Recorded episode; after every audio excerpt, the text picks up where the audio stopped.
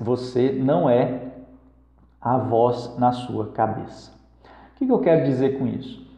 É, normalmente, a grande maioria das pessoas, se não, não vou dizer que seja 100%, né, porque existe uma pequena parcela que já é, entendeu isso, mas a grande, a grande maioria mesmo das pessoas se identifica com a voz que ouve na sua cabeça.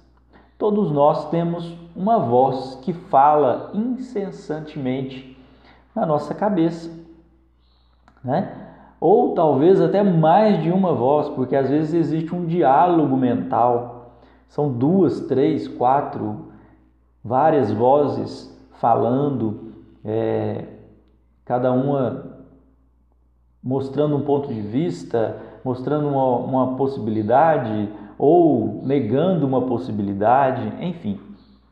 Esses diálogos, eles existem na nossa cabeça, na nossa mente, né? Essa voz que fala o tempo todo, que nos critica, que nos julga, essa voz que é, está sempre ali alerta a tudo que nós fazemos, não perde nada e não deixa de falar, né? tempo todo, tempo todo, nós temos essa voz falando na nossa mente, na nossa cabeça.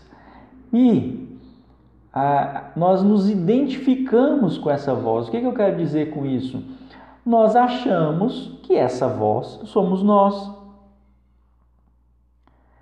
Então, tudo que a voz fala, nós acreditamos ser nós.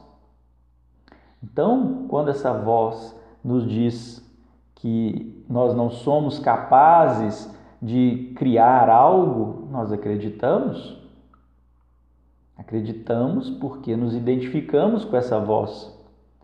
Achamos que essa voz está apenas nos relatando uma verdade íntima, né? Nossa, mas isso não é a realidade, isso não é verdade. Nós somos seres além dessa voz. Essa voz é a nossa mente, que existe para nos servir, para trabalhar ao nosso favor.